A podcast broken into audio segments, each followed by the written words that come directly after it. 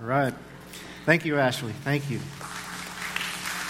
Well, good morning, church family. How are you guys feeling? You feeling well? Awesome, awesome. It is good to be here with you today. Um, it's a real treat for me to be able to speak. This is my second time. Still weird, still weird. But um, you know, before we get into the message, there's there's something I got to get off my chest a little bit. So, when they asked me to speak, Balin told me to speak. Um, they said, "Well, the guys are going to be on retreat this week." And I'm thinking, and probably a misunderstanding on my part, but I'm processing this. I'm saying, saying okay, if they're going to be on retreat, they're not going to be there. Someone's going to have to speak. I don't know why you'd ask me, but okay. And uh, so I get here this morning, and uh, Brian Legg is back there. Uh, I've seen Stivey. Uh, I've also seen Dave. So uh, for those that are on retreat, you know, I kind of feel like I've been a little flim-flammed. Um, uh, for our younger viewers, guys, I think I've been punked. All right? But it's okay. We're going to get through it. Uh, seriously, it is amazing that our pastors go on retreat. They consecrate themselves together to hear from the Lord for the vision for our church and for their shepherding leadership over us. So we praise God for that. As we begin, I would like to invite you to please stand as we go to God in prayer. And then, if you are able, it's a lengthy passage, but as you are able, please remain standing for the reading of God's Word. Heavenly Father, Abba, Lord, we are humble and grateful to be here today in this, your sanctuary. Lord, we pray that you would pour out your Spirit here today that you would grant us, Holy Spirit, eyes and ears to hear from you. Father, please release your spirit of wisdom and revelation so that when we leave this place today, we can indeed say that we know you better than what we did when we walked in. Lord, draw us into divine places of love, conviction, yes, consecration, and salvation. In Jesus' name, amen. Please remain standing. During the first year of his reign, I, Daniel, learned from reading the word of the Lord as revealed to Jeremiah the prophet that Jerusalem must lie desolate for 70 years. So I turned to the Lord God and pleaded with him in prayer and in fasting. I also wore rough burlap and sprinkled myself with ashes. I prayed to the Lord my God and confessed, O Lord, you are a great and awesome God. You always fulfill your covenant and keep your promises of unfailing love to those who love you and obey your commands. But we, we have sinned and done wrong. We have rebelled against you and scorned your commands and regulations. Dropping down to verse 17, this in Daniel 9. O our God, hear your servant's prayer. Listen as I plead. For your own sake, Lord, smile again on your desolate sanctuary. Oh my God, lean down and listen to me. Open your eyes and see our despair. See how your city, the city that bears your name, it lies in ruins. We make this plea not because we deserve help, but because of your mercy.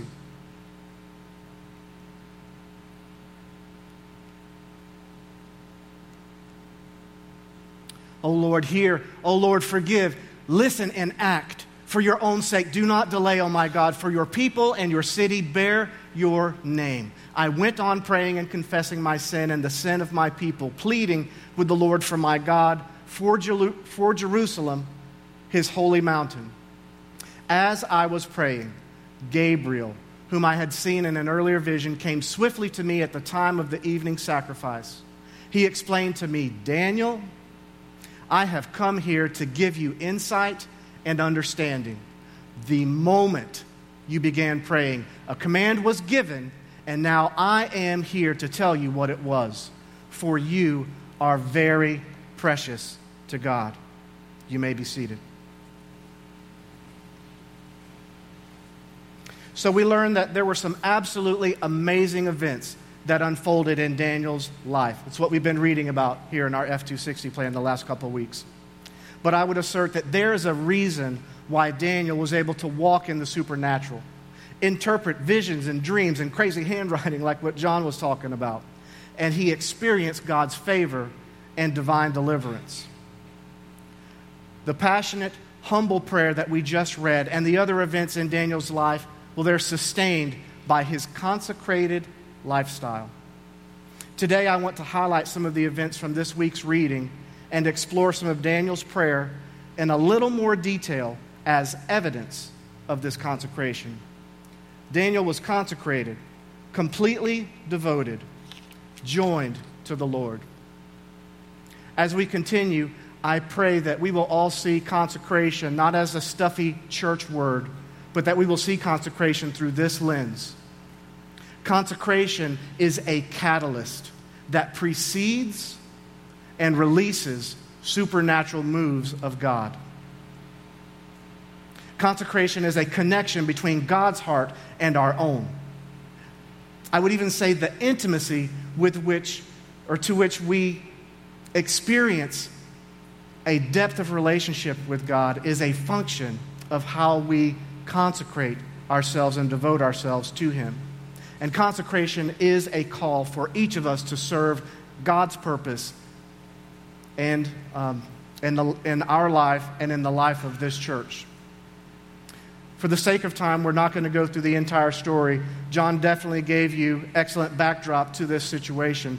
Daniel's called before King Belshazzar in chapter 5 of Daniel to interpret handwriting on a wall. Now, here's an interesting side note. If you recall from last week's message, we learn that Nebuchadnezzar renamed Daniel. He renamed him Belteshazzar. He did this to steal his identity. Now, this occurs historically, the handwriting on the wall, it occurs 60 years later. 60 years later. And I was struck by the fact that the queen that night, when she's seeing everything and the king's knees are knocking, and she sees it, she says, Hey, king, why don't you call Daniel? 60 years later, they didn't call for Belteshazzar, they called for Daniel. Daniel's consecration secured his identity in the Lord. Despite the fact he was living in pagan Babylon, 60 years later, they saw him, they knew who he was, and they called him Daniel. So, John shared with us in his dedicated prayer about that handwriting and Daniel's supernatural interpretation. But how was God able to speak through Daniel? In that supernatural moment of revelation, how was Daniel able to provide this seemingly spontaneous interpretation? Let's attempt to answer this question with another passage, and this also from this week's reading from Daniel chapter 6. Recall that in this chapter, this is where 80 year old Daniel is thrown into the lion's den. Again, I'm not going to go through the whole story, but his reputation at this time, Daniel's, it was unsullied, it was squeaky clean. They could find no dirt on Daniel. The only thing that they could do, the worst they could do, was to use his consecrated lifestyle against him. And that's what resulted in him being thrown to the lions. They resented him greatly. So the administrators at the time conned the king into creating a law that everyone must pray to King Darius for 30 days, or into the lion's den they would go. And here's Daniel's response. But when Daniel learned that the law had been ignored, had, had been signed, he went home and knelt down as usual in his upstairs room, with its windows open towards Jerusalem. He prayed three times a day, just as he had always done, giving thanks to his God. The section in this passage, as usual, just as he had always done, again captured my attention. Recall 60 years from the time he had been there, and they tried to rename him until this point. And if you read the chapters in between, from chapter 1 to chapter 5 and 6, there's not a lot of events that are recorded over these 60 years. Those that are were amazing. So there's a scant few number of events that are recorded, yet it tells us here that before Daniel was thrown to the lions, he prayed. He prayed diligently, regularly. This is just how he had always done. This was who he was. He was always spending time with the Lord. Whether Daniel was experiencing the supernatural or he was in an extended season of waiting, he lived a devoted life to God, which was marked by years, years of intentional and intimate prayer. Some of those years may have even seemed dry to Daniel, but it was just as he had always done. He trusted and relied on God. He pressed into God, even during those extended seasons of waiting. Through prayer, Daniel remained connected to God's heart. Because of his consecration, God spoke to him and through him. Daniel didn't have to flip a switch to interpret the handwriting. In essence, his switch was always on. Before we continue, I feel the need to pause a little bit on our key word today consecrate or consecration. It can be one of those churchy words that get thrown around, and maybe not quite as much today, generationally speaking. But what is it? What does it mean? Sometimes we may even not know how to use it. Is consecration the same thing as sanctification? Sanctification being the process that God calls us into as a part of our walk and journey with Christ. We become more Christ like over time. And our hurts, habits, and hangups, well, He helps us deal with those. We're sanctified through that process, through that lifetime process. Consecration to me, as I read this and as I, I feel like I understand, consecration is our role in this. It's our yes and amen. It's our willingness to press into God, to let Him do His sanctifying work. We have to respond. I'm going to go to another verse that kind of tells us a little bit more about consecration. This from a previous passage in our F 260 plan. We passed this a couple months ago from Joshua 3, verse 5. It reads Joshua told the people, Consecrate yourselves, for tomorrow the Lord will do amazing things among you. This verse precedes the miracle of the parting of the Jordan River at flood stage, no less. Israel was coming out of their 40 year trek in the wilderness, and Joshua was preparing to lead them into the promised land. I got to tell you, as I came across this verse in my preparation, this was like fresh revelation for me. To, to make consecration something that is amazing when you prepare yourself, when you pray, when you press in, when you do what God has called you to do it's preparation for a catalyst, as a catalyst for a movement of God. We are called to consecrate ourselves. From Strong's Concordance, the Hebrew word in this verse is kadash, which is to set apart, to wholly dedicate oneself, to consecrate. You may see sanctify, purify, or consecrate, depending on some of your translations that you may be using but I believe consecration fits this context best. For the Israelites, consecration consisted of washing their garments, washing their bodies, abstaining from sinful acts or objects that were known to be unclean. We all know, however, that it was God who parted the, the Jordan River. He parted the waters. But just as we learned from experiencing God a season or two ago, God partners with his people. Consecration is a catalyst to mighty moves of God when his people join him. As we learn from Joshua and Daniel, the role of obedience and consecration that belongs to us, to you, to me, to his church. It is indispensably necessary. We're going to dig a little deeper into the passage that we opened with to learn how Daniel consecrated himself and what this might mean for us. Again, chapter 9, back to verse 2. During the first year of his reign, I learned from reading the word of the Lord as revealed to Jeremiah the prophet, that Jerusalem must lie desolate for 70 years. So I turned to the Lord God and pleaded with him in prayer and in fasting.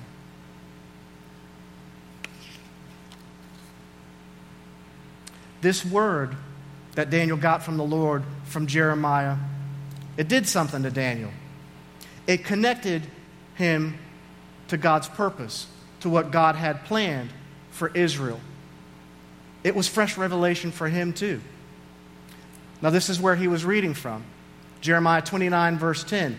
This is what the Lord says You will be in Babylon for 70 years, but when I then I will come and do for you all of the good things that I have promised, and I will bring you home again.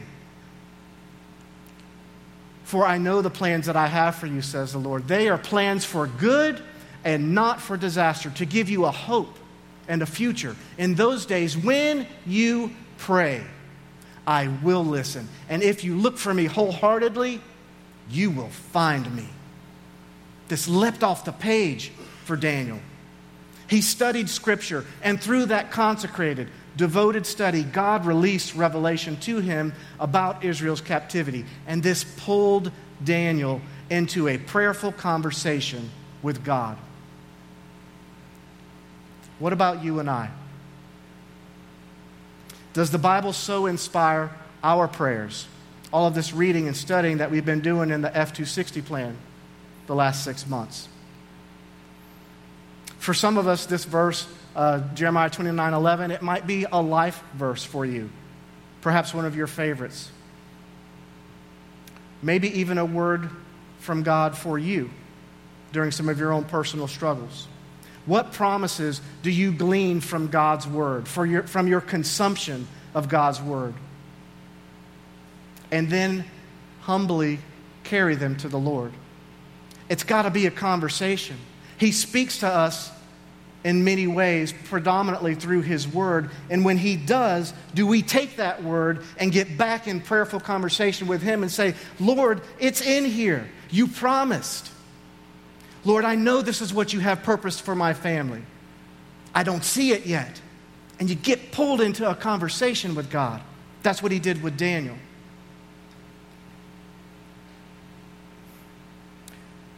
What have you possibly read that has so stirred your faith and revealed God's purpose for you or your family or this church or our nation that you go to God in prayerful conversation about it.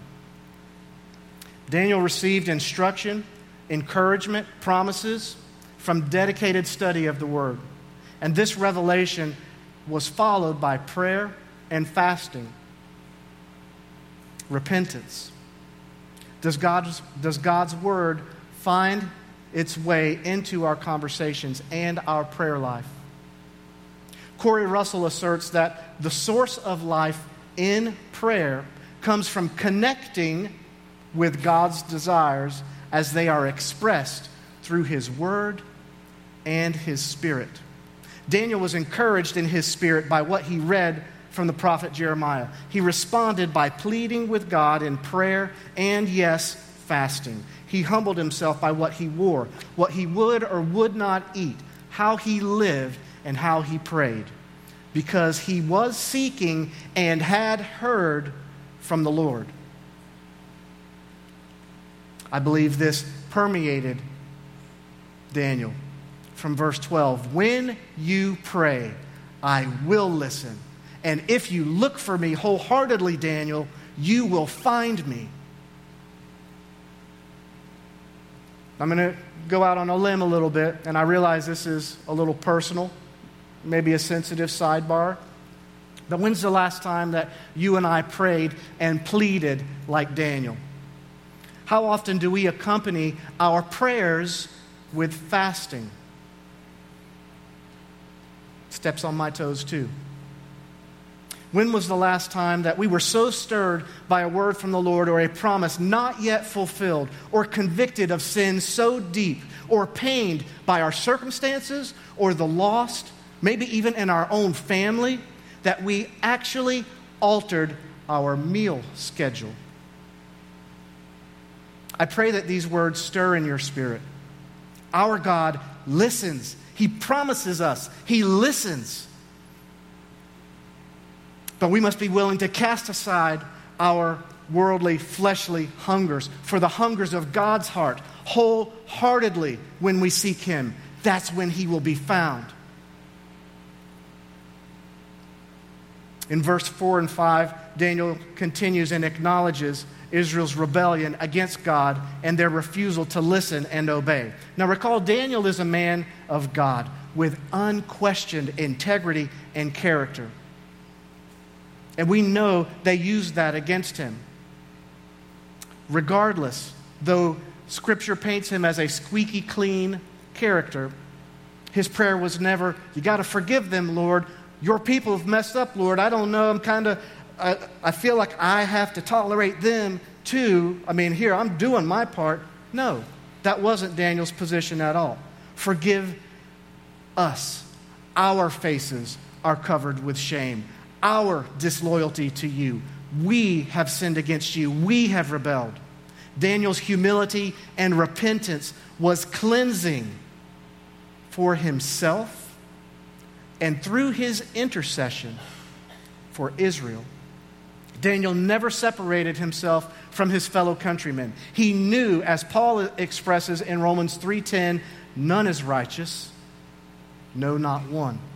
And that is the heart of brokenness and contrition that he went to God with. Through that broken heart and tears, God heard Daniel's intercession. And so he pleaded with the Lord in consecrated humility and repentance for restoration, redemption, and the honoring of promises that the Lord himself had made. He closed his prayer with such surrender and such desperation. Hear your servant's prayer. Listen as I plead. O Lord, hear, forgive, listen, and act. He, along with the other exiles at this point, had been in captivity for nearly 70 years. And he's experienced major highs and great lows, including years, in fact, where he was in all but obscurity from the mainstream. And yet, he's holding on to this promise from God his unwavering passion still burns, even while he waits for God to move. This consecrated life that Daniel has in God's service, he's now offering intercession for his people, and he was desperate. You can hear it. It's, it's dripping off the page. His desperation for deliverance, for himself, for the people. He was desperate for a move of God. Are we? kind of a hard question we have to be real honest with sometimes. Am I so desperate? Leonard Ravenhill is one of my personal favorite old school preachers and authors. He says, God doesn't answer prayer, He answers desperate prayer. Daniel had a word from God and he dedicated himself to consecrated, desperate prayer and fasting. And that moved God. The desperate, prayerful, broken place in Daniel moved God towards relenting from his judgment on Israel and towards restoring his children in keeping with his promises. Consecration was that catalyst. Daniel sets an extraordinary bar and standard in the righteous way that he lived his life. And it seems a little hard if we're being honest, doesn't it? I mean, the way he prayed, his faith, he's fasting, he's studying the word. No one could find anything wrong with him. You got to look at my life for about two seconds and there's a laundry list. But look at Daniel. But remember, you and I, we're not called to be provoked towards the, the perfect standard of Daniel. No, Daniel was a sinner, and he acknowledged that as much in this prayer. We are called to a higher standard. Recall, it was Jesus who said in Matthew, It is written, man does not live by bread alone, but by every word that proceeds from the mouth of God. It was our King and Savior who said, When you pray, pray like this. He set, uh, he set the ultimate example and expectation for prayer. And it was the Son of God who said, Authority over these spirits is gained only by prayer and fasting. And we talk kind of in church speak, and I'm guilty, I've done this. We talk about how it is all spiritual warfare. And it is this life that we live in this society. It always has been. It's spiritual warfare. And we are told here in God's word, sometimes if you want to break those strongholds of those Chaldeans that are oppressing you, those demonic spirits that are dealing a dose of depression and fear and anxiety, sometimes you got to mix a little prayer and fasting and consecration with that so that, so that God can break that off. Now, God's going to move and He's got ultimate power, but He calls us into this lifestyle. And Daniel learned this too. He had to pray, he had to fast, he had to press in. You could even reason at this point that, Eric, maybe sounds like you're leaning a little bit towards a, um, uh, a works based theology. You're telling me to do a lot of things. You're telling me I don't pray enough. I got to pray more. I need to repent more. I got to read my Bible more. I've got to do, do, do. Are we not saved by grace? Absolutely. Absolutely. A thousand times yes. We are only saved by grace through faith in the Son of God who allowed himself to be nailed to a cross to die for the propitiation of our sins. But when he calls us in this consecrated life, he does something with that. We are saved by grace. Now, a couple weeks ago, I was struck by the truth of Brian Legg's um, sermon whenever he preached on the Israelites bringing their gold. He, he mentioned the fact that they brought their gold to Aaron for the crafting of that golden calf. And that hit me in a new way. They invested their personal, their personal wealth, they invested in the worship of this idol. Numbers 25, 16, and it's not going to be up here on the screen, but Numbers 25, 16 also details how Israel ate of the sacrificial meat and bowed down before Moabite gods. Israel, and this is depending on your translation, they yoked, joined, or consecrated themselves to the Baal of Peor. Israel compromised. And again, from last week's message, we know that we cannot put our eyes on evil things and expect God to move with us and for us. Prayer, obedience, praise, study of His Word, tithing of time and finances, discipleship, in a word, consecration. This is how we join ourselves to God and invest in the worship of His greatness. And He is worthy of it all. Amen? We will never earn salvation, not ever, but God uses His people for His glory, and He desires to use a consecrated, connected, called church, burning with the fresh fire um, and filled with the Holy Spirit, that flowing living water to move and to do something here in this place, in this neighborhood, in our circles. He's brooding He's ready to move. So we've seen the results of Daniel's lifestyle with supernatural revelation and the writing of the writing on the wall and deliverance in the lion's den. And we know that God heard Daniel's desperate plea because Ezra, also in this week's reading, Ezra details how the, cap- the captives were released to go back to Jerusalem and rebuild. Maybe it's time for us to ask ourselves what happens when we pray? Are we a wholly devoted church consecrated to God? Are we dedicating ourselves to study of the Word and prayer, to desperately seeking His presence in our lives? What is God's response to us when we pray? Where is the fruit of our consecration? Whether it be in our secret place, our small group or D groups, or in the prayer room, are we hearing from God? Are we seeing realignments in our families, our hearts, our circumstances, and our communities? Do we see and experience physical and soulful healings? Are we experiencing revival even on a personal level? Are we experiencing the Lord's victory in our daily lives? And when answers to prayer seem to be delayed by our measurement of time, are we visited by God's supernatural peace as we wait on His answer?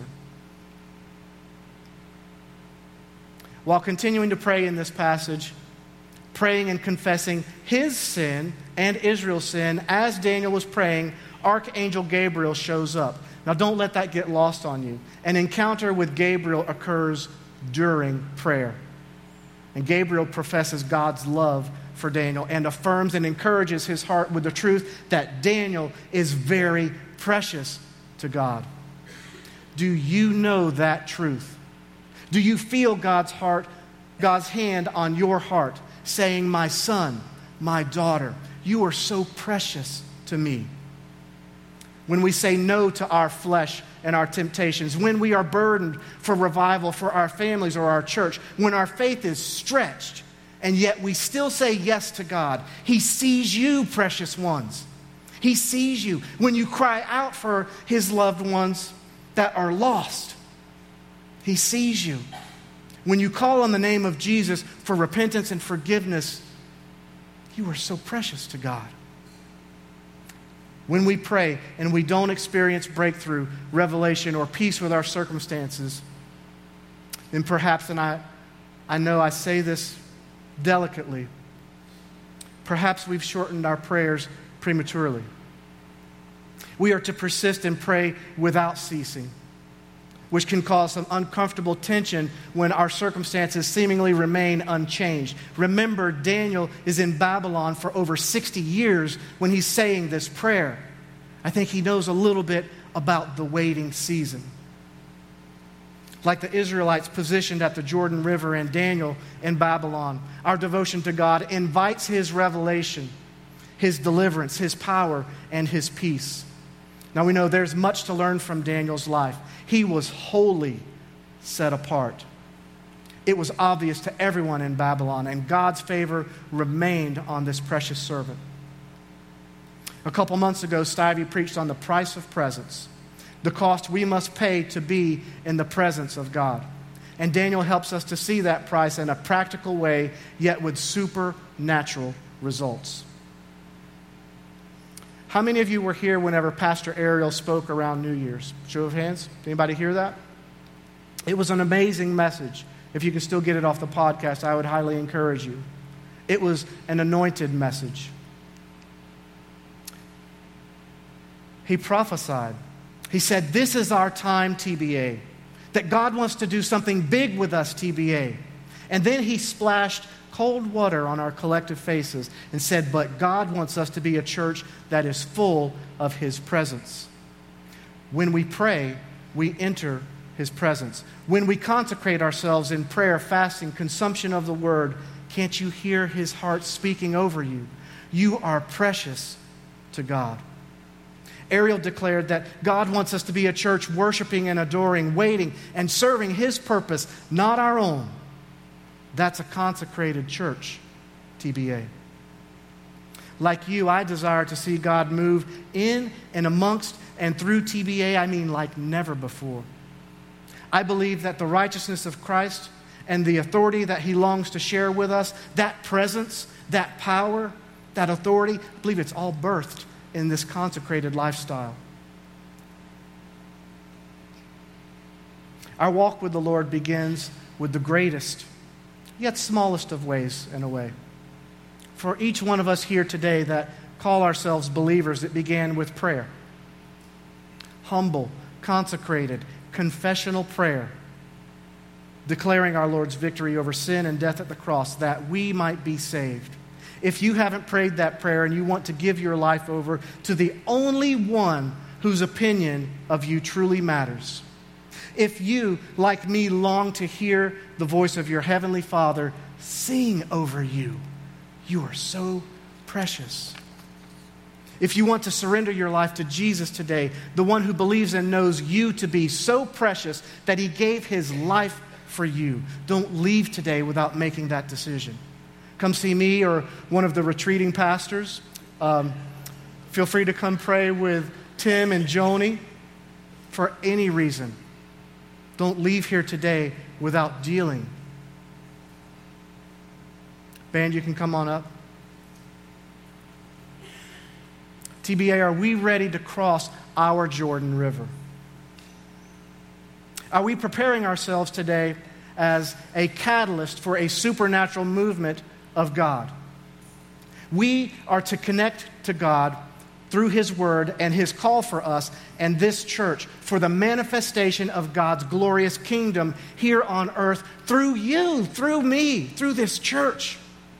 Like Daniel, we must be washed with water through His Word, devoted to prayer, desperate prayer, willing to fast, living a repentant lifestyle, and we will see God move. When we pray, He will listen. As God's word lays hold of us, like Daniel, we must cry out to God and not let go, not be satisfied until He moves.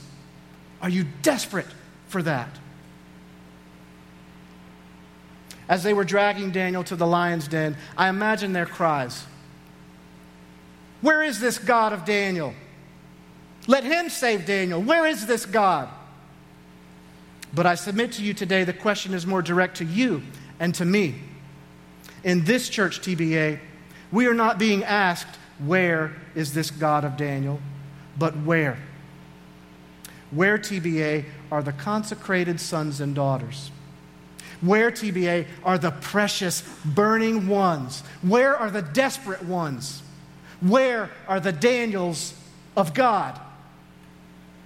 Let us consecrate ourselves together. For today we consecrate ourselves, and then tomorrow we will see the Lord move in amazing ways amongst us all. Let's pray. Dear Heavenly Father, we, we thank you for this example of consecration that Daniel gives us. We thank you for the truth of knowing that we are called for something greater here in this place at this church. We are thankful to know that consecration it's a lifestyle. It's a catalyst. It's a catalyst, Lord, and Lord, I pray that you would stoke the flames of our desperation for you to move, that we would be willing to sacrifice our old ways, nail them on the cross where they belong, just like Scripture tells us, because the way we've done things, it's not good enough. It was never good enough. But Lord, when we devote ourselves to you, we know you will move in amazing, divine, and powerful ways. We pray this, Lord, in Jesus' name. Amen.